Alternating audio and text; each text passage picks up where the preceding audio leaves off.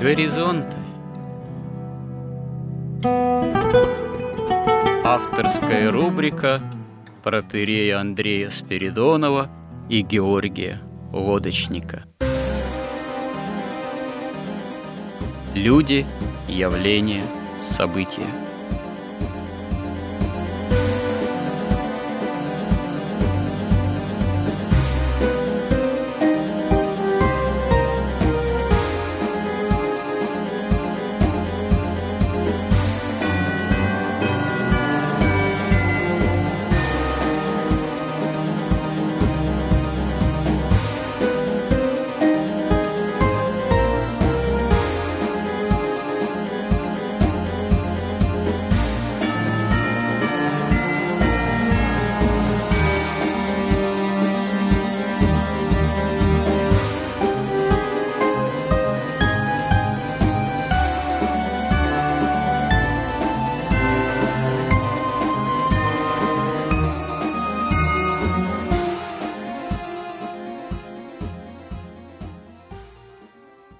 Добрый день, уважаемые радиослушатели! В эфире Радио Благовещение, и в нашей постоянной рубрике «Горизонты» я, протоиерей Андрей Спиридонов, и мой собеседник Георгий Лодочник продолжаем говорить на разные темы, можно сказать, связанные с вопросами бытийными, философскими, богословскими, культурными. И вот в этом контексте, в особенности в том, что можно назвать миропониманием современного человека, мы говорим о символе веры как основном изложении истин христианского вероучения и говорим больше именно применительно к тому, как это связано с миропониманием современного человека, человека, часто подверженного воздействию разного рода информационных технологий, вплоть до того, что можно назвать поведенческими войнами, человека, обладающего уже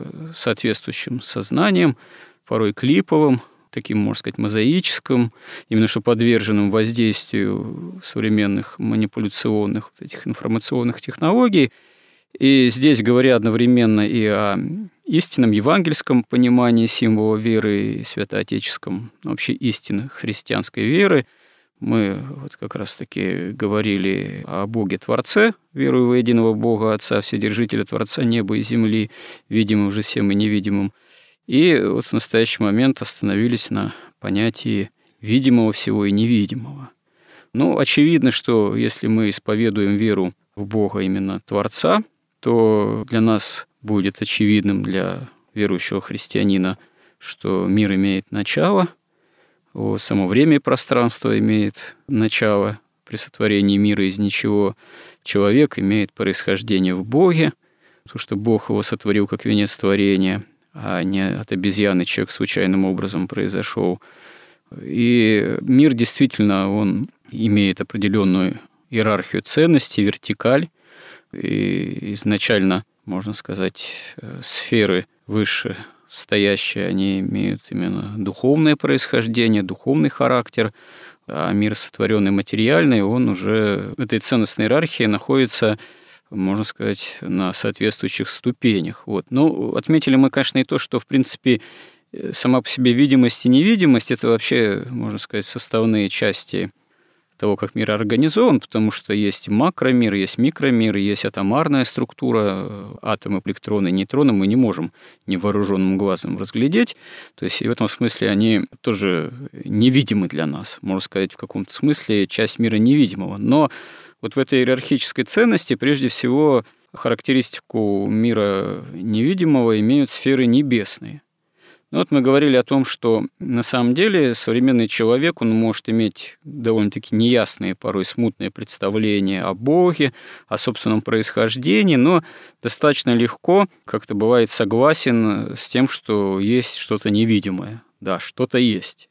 Но мало того, что человек вообще просто готов легко признать, что есть некие невидимые сферы, современный человек, такой стихийный, неоязычник, иногда даже и считающий себя христианином, и, увы, наверное, довольно часто это бывает, порой склонен обращаться вообще к разного рода магии, ну, там вот к экстрасенсам, колдунам, разного рода нетрадиционным там, целителям, астрологам, магам.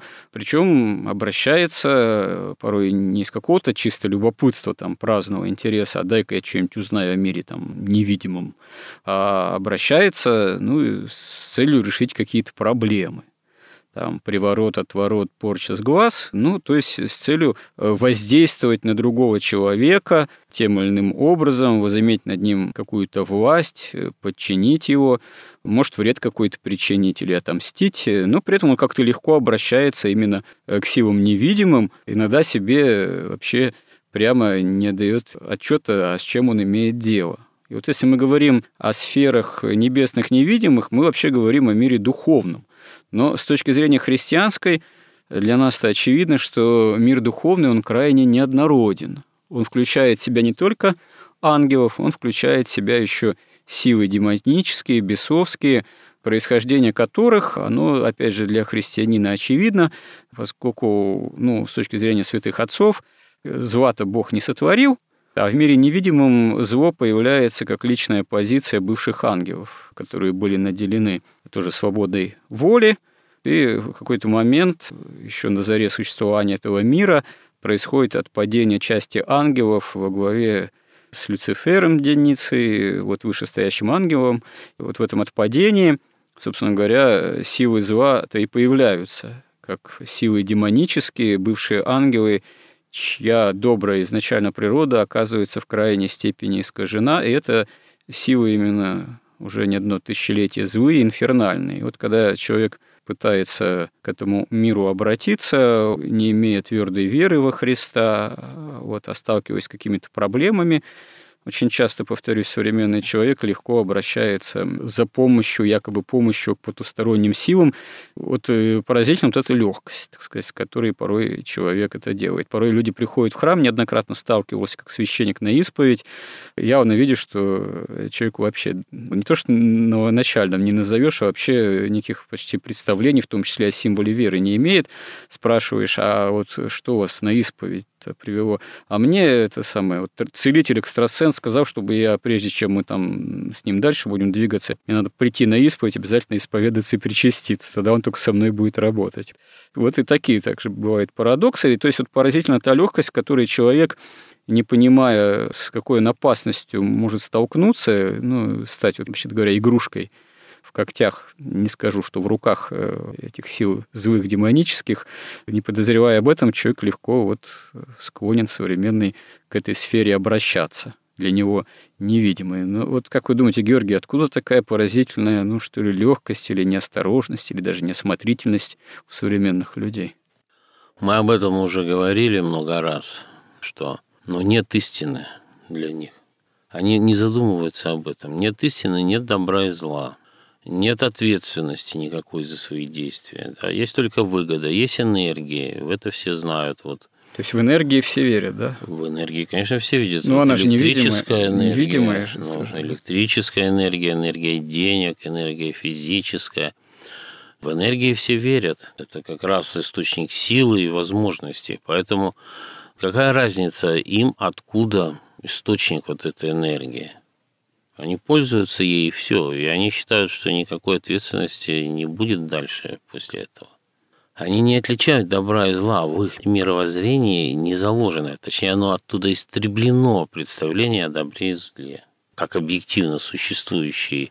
Везде есть такая как бы условность, что добро и зло условно, что какие-то ценности условные. Вот в древнем мире одни ценности, там жили в шкурах, люди были дикие, а в нашем современном мире ценности – это только доллар. Уже золото не ценность, а доллар только ценность. Связи, ценность там, ну и так далее. Там умение одеваться лучше, чем другие, выбрать вовремя модную яхту. Вот в чем ценность, чтобы остальные обзавидовались, и на нее цена росла, а у других она падала. Вот как бы этим занимают. Ну, это же, в общем-то, понятно, да, это же там денежные там, потоки, денежные единицы, схемы определенные, но это же все, как говорится, видимое. Ну, да, можно сказать, что уже сейчас можно со счета на счет, с карточки на карточку там перевести уже для тебя и неосязаемым таким образом, можно сказать, почти что невидимым. То есть не надо купюры в руках держать, там их в банк куда-то заносить или в банкомат запихивать. Можно уже это все через интернет, онлайн и так далее. Но, в принципе, это как-то все, в общем-то, достаточно понятно. Но какая необходимость там идти, допустим, порчу наводить там на своего соседа там, или соседку, или компаньона, там, или, наоборот, некого конкурента, оппонента, что нельзя обойтись какими-то, так сказать, естественными средствами, вот, видимыми. Почему надо прибегать именно к чему-то невидимому, к тому же еще ты, когда сам об этом не имеешь ясного представления? Ну, это я не знаю. Я думаю, что тут все средства хороши. Люди гибнут за металл. Кто первый победил, тот и прав. То есть лузер, он лузер. А успех – это успех. Как ты достиг успеха, там, знаете, победители не судят. Вот это все из одной как бы области. Поэтому, ну, им какая разница прибегать как бы к чему. А вот христиане, например, или там люди традиции, они видят, что помимо всего этого есть еще смерть. И как бы они думают о смерти и понимают, что смерть – это нечто связанное, это такое зло абсолютное. Не какое-то относительное, а абсолютное вот зло. И они начинают задумываться о добре и зле, об источнике всего видимого и всего невидимого.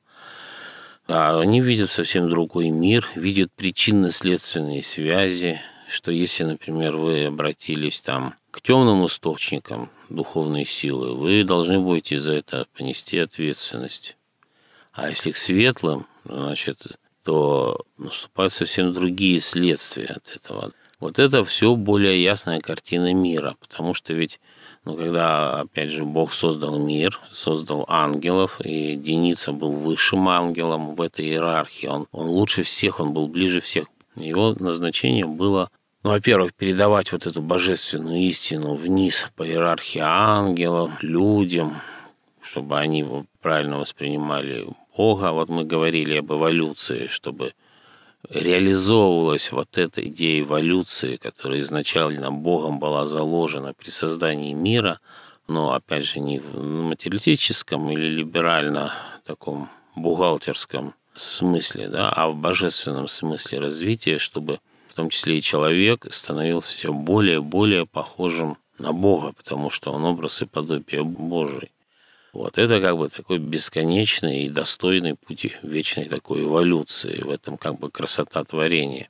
Но в какой-то момент Деница, тоже ведь и существо со свободной волей, он, надо думать, что решил проверить, а вообще совершенно ли творение, нельзя ли его улучшить, я вот так вот предполагаю. И решил, что можно его улучшить, потому что, опять же, не все, что знал Бог, было доступно знанию и пониманию Деницы. На его вот как бы уровне, высочайшем, конечно, уровне познания и понимания, и созерцания, тем не менее, не все понимал в идее Бога, и он решил улучшить. Когда он стал улучшать, стало все ухудшаться. Когда стало все ухудшаться, он понял, что это действуют законы природы, в которой есть, в общем-то, суть воля Бога. И с тех пор они считают все павшие ангелы, павшие, так сказать, мистики, там, колдуны. Все поменялось у них, что источник зла – это Бог, который не дает им реализовать вот эти их прекрасные эволюционные идеи, то есть идеи, как они видят мир. И получается так, что чем больше они усилий прилагают к достижению своей цели, тем больше страданий они испытывают. Просто так устроен мир логически. И вот еще мы говорили об этой иерархии уровне бытия и о том, что такое Земля. Что Земля – это, ну, периферия бытия, вот того воплощения мироздания, которое происходит. Да. Но периферия, она стала после грехопадения или она изначально Нет, была? Нет, Земля же изначально была создана. То есть Земля – это область следствий. Ну, рай же на Земле находился, скорее всего. Ну, рай на Земле, вот мы как раз первородное состояние к этому и подходим. То есть Земля – это область следствий.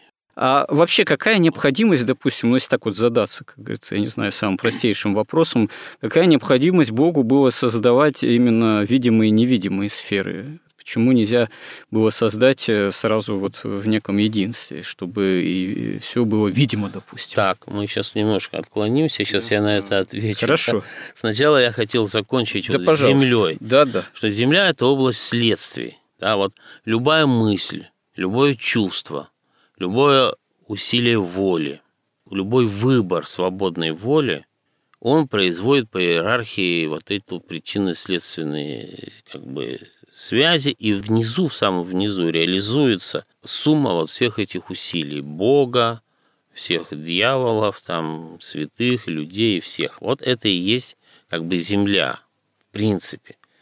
И человек отличается от ангелов тем, что он в себя включает вот всю эту иерархию. Это множество изоморфное целому. То есть в нем есть и дух, и есть область следствий. То есть он своим телом принимает на себя часть, по крайней мере, тех следствий, которые возникают от его действий. Интересное построение, Так вот, у ангелов нет этого. Святые отцы, говорили, что, в принципе, ангелы, они сотворены прежде всего как служебные духи. То есть, с одной стороны, они наделены свободой воли, а с другой стороны, они являются такими служебными духами для связи с человеком, Бога, если так можно выразиться, и вообще миром вот этим уже более периферийным, земным. Да, наверное, это ваше вот такое мысленное построение, которое включает в себя, что вот как раз-таки в человеке все аккумулируется, оно, наверное, уместно, оно интересно в том числе.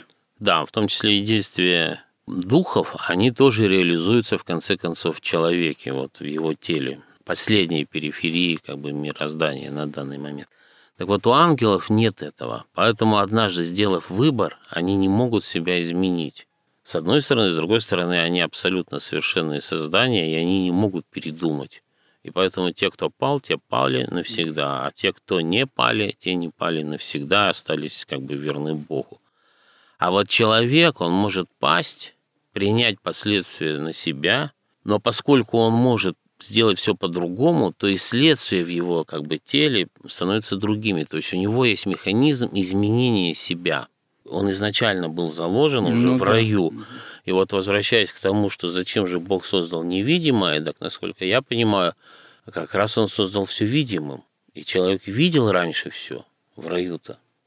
Это мы сейчас ограничены 5 чувствами, и мы сейчас как раз не видим даже того, что видели. То есть вы считаете, что такой водораздел между видимым и невидимым, эта граница достаточно четкая, она уже появляется с грехопадением все-таки? Да, я даже думаю, вот в чем тут дело, что ведь человек пал от чего? От недостатка веры Богу. А вот сейчас в нашем мире, когда мы уже не видим я не знаю, какой доли, сотой или тысячной того, что видели, роль веры многократно возрастает.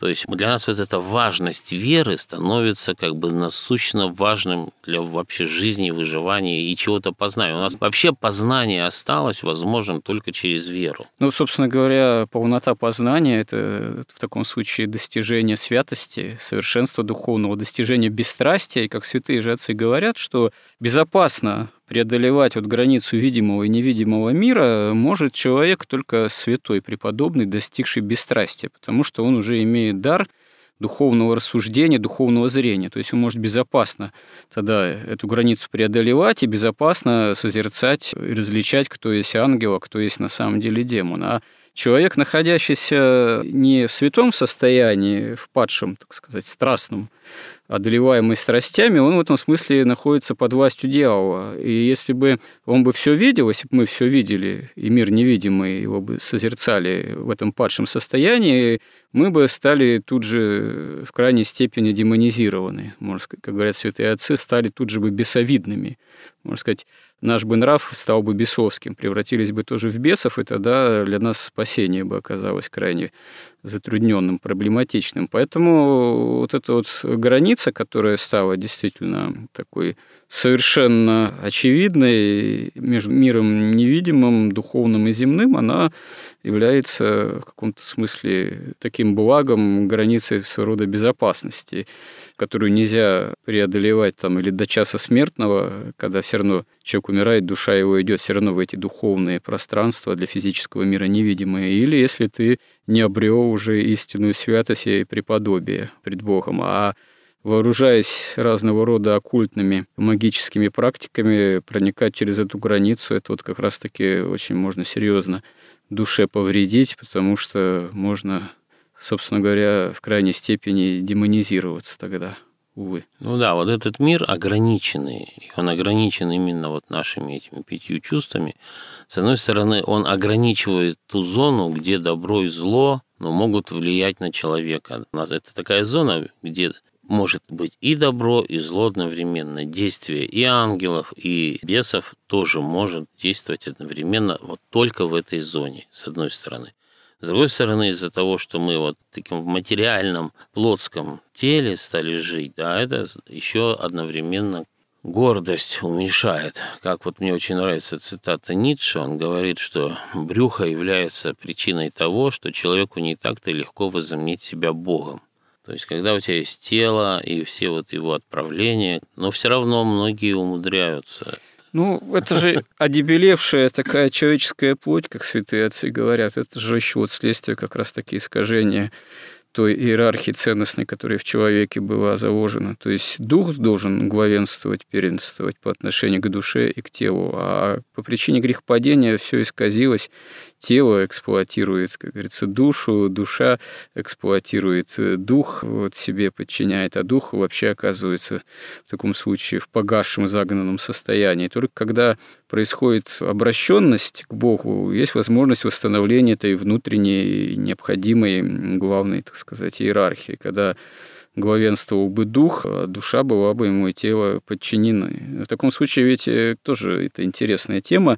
У святых отцов, у них же есть указания или на двучастную природу человека, или на трехчастную, то есть что человек состоит из души и тела, или все-таки что человек состоит из духа, души и тела. Но вот некоторые святые отцы указывали, что дух – это высшая способность души, которая начинает себя осуществлять, проявлять, возгреваться тогда, когда есть обращенность человека к Богу, когда человек становится сосудом божественной благодати, сосудом Духа Святого. Тогда действительно уже вот духовная составляющая человека, она оказывается пронизана действием Духа Божьего, Духа Святого. И это тогда одно от другого, наверное, не вполне можно отличить, потому что это как вот святые отцы аналогию проводят, да, что вот есть огонь, а есть железо. Если железо поместить в огонь, то оно нагревается таким образом, что становится, да, красным, и уже невозможно четко порой отличить, где, собственно, железо, а где огонь. Вот одно в другом содержит себя. Так и вот в отношении человека и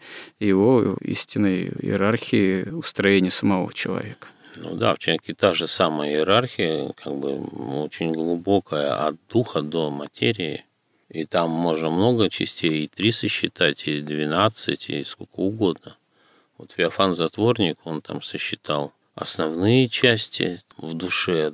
Даже ну, там считаю. Уже тогда можно потом различать ум, сердце там, да, и так далее. Связаны между собой. То есть там как бы в принципе это такая не то что безграничная, но глубочайшая. Похоже, это микрокосмос. Это, вернее, тот же космос. Человек – это космос. Просто он не один, как есть вообще общий космос, а таких людей много. Вот сейчас там в нашем мире миллиарды. А может быть, еще есть такие же люди в каких-то других мирах.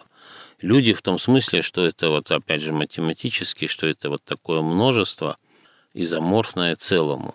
То есть где есть и дух, и вот эта зона следствий, вот эта периферия. Поэтому и говорится, что Христос говорил, что Царствие Небесное внутри вас есть, потому что тело – это как бы периферия, вся небо и вся глубина, она как раз там внутри, там где-то за микромиром глубоко.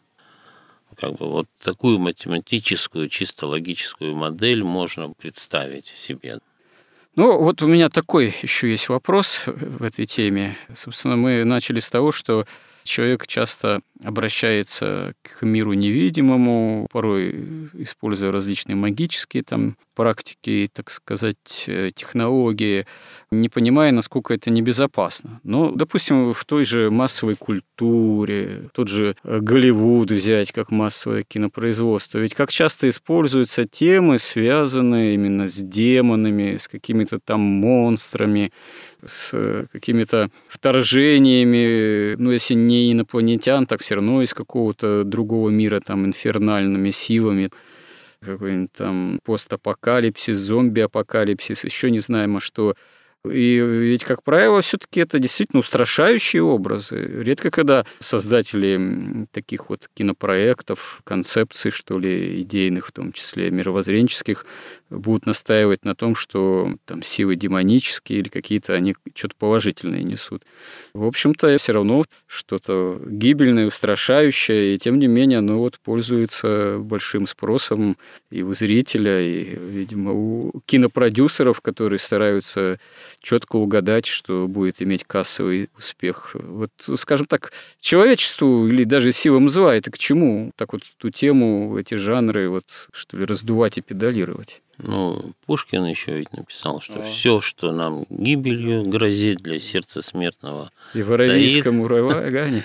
Да, неизъяснимое наслаждение. То есть коммерчески это всегда успешно. Это раз. Во-вторых, это все-таки какая-то подготовка к вот этому времени Антихриста, когда эти существа из нижних миров, из инфрамира, ну, просто явятся здесь во плоти, можно сказать. Репетиция, да? Такая? Да, репетиция. А потом, если вы посмотрите мультфильмы, то там вы увидите, что там как раз духи-то, всякая нечисть, а не абсолютное добро. Мультфильмы конца 90-х, начала 2000-х. Наверное, не все смотрел. Там всякие там призраки какие-то там, как-то я уже забыл, и они все уродцы, понимаете. Мелкие бесы такие. Привидения, они помогают маленьким детям. Опять же, родители тупые, и вообще им неинтересные дети, а вот эти всякие духи, у них своя интересная жизнь, и они все добрые, они именно вот помогают детям. Это просто там целая индустрия. Даже взять Шрека. Шрек, но он же производит вот на меня, например, ужасающее впечатление, там, когда вот такое безобразное, там, пукающее существо, оно, наоборот, такое доброе. И когда принцесса становится с радостью такой же безобразным, такой же Шреком. В общем, и это все вот как бы, вот, знаете, еще там Бодлер начинал воспевать безобразное в поэзии. То есть это все вот такие тенденции. Но опять же, это все начинается, когда размывается. Вот. Понимаете, самое главное, что мы должны хранить, это понятие существования истины, истины абсолютной, как воли Бога, абсолютной, абсолютного существования добра и зла, ответственности за то зло, какое мы совершаем. Ведь вот даже, казалось бы, вот человек, так как он у себя имеет как бы внутреннее небо и внутреннюю землю, то есть внутренний источник, причину, и внутренние на себе же эти следствия в нем же проявляются уже, и он мог бы себя менять, но поскольку он совершил вот этот грех, вот это зло, все равно он может совершенствоваться, и да, с помощью там магии и разных там духовных практик, там индуистских, он может очень совершенствоваться бесконечно, но он все равно умирает и попадает в ад, потому что он не может искупить свой грех, и вот и первоначальный, и все равно он остается грешным, он не может на 100% очиститься. А поскольку он не может очиститься, какие бы жертвы он ни приносил, он все равно не может полностью искупить вот этот свой грех. Поэтому для того, чтобы искупить грех человечества, должен был Бог сначала воплотиться в человека, потому что погибнуть должен человек. Но погибнуть должен совершенный человек, который не за что ему умирать-то на самом деле. Тогда, когда он принимает вот эти следствия грехопадений человека на себя, как совершенного человека, и принимает эту смерть и эти страдания, то тогда происходит искупление и других людей. Да, конечно. Нужен Христос как действительно спаситель, искупитель, и в этом смысле как мера всех вещей. Но... Поэтому цена вот этих всех там хэллоуинов, всех вот этих там гаданий, вот этих колдовства, какой-то магии, ведь вот цена – это смерть Бога за нас. И когда это там, ну ладно, человек там Понимает она, не понимает, но ведь Ева тоже не понимала, что она делает, да? Ну, в любом случае, если человек, даже не понимая, вторгается в эту область невидимого и обращается к инфернальным силам, тут, как говорится, незнание не освобождает от ответственности. Да, ну вот, а после Христа это становится уже каким-то кощунством. Кощунственно. То есть вот Бог пришел, искупил их, а они, значит, все равно глумятся над Богом и над этой жертвой. Ну, конечно, конечно. И над церковью. И это как раз именно то, что и нужно антихристу-то. Ну, верно. Вы заметили, что все эти хэллоуины, это все, в общем, конечно, действия, имеющие кощунственный характер. И знает и не знает, человек, конечно, за это даст ответ. Да и вообще любая романтизация дьявола, она всегда опасна. Это отдельная тема. Можно даже как-нибудь отдельно об этом поговорить. На, скажем так, примере же знаменитого романа «Мастер и Маргарита» Булгакова. Это как раз-таки мне представляется примеры достаточно опасной романтизации именно дьявола.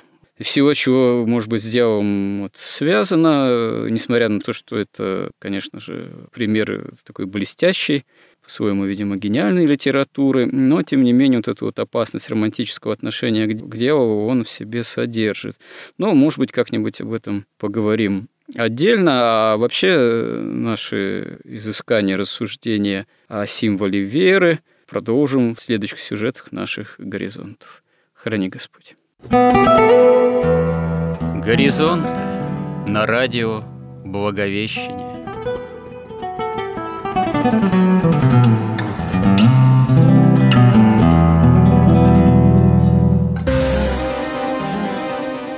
Разговор вели протоиерей Андрей Спиридонов и Георгий Лодочник.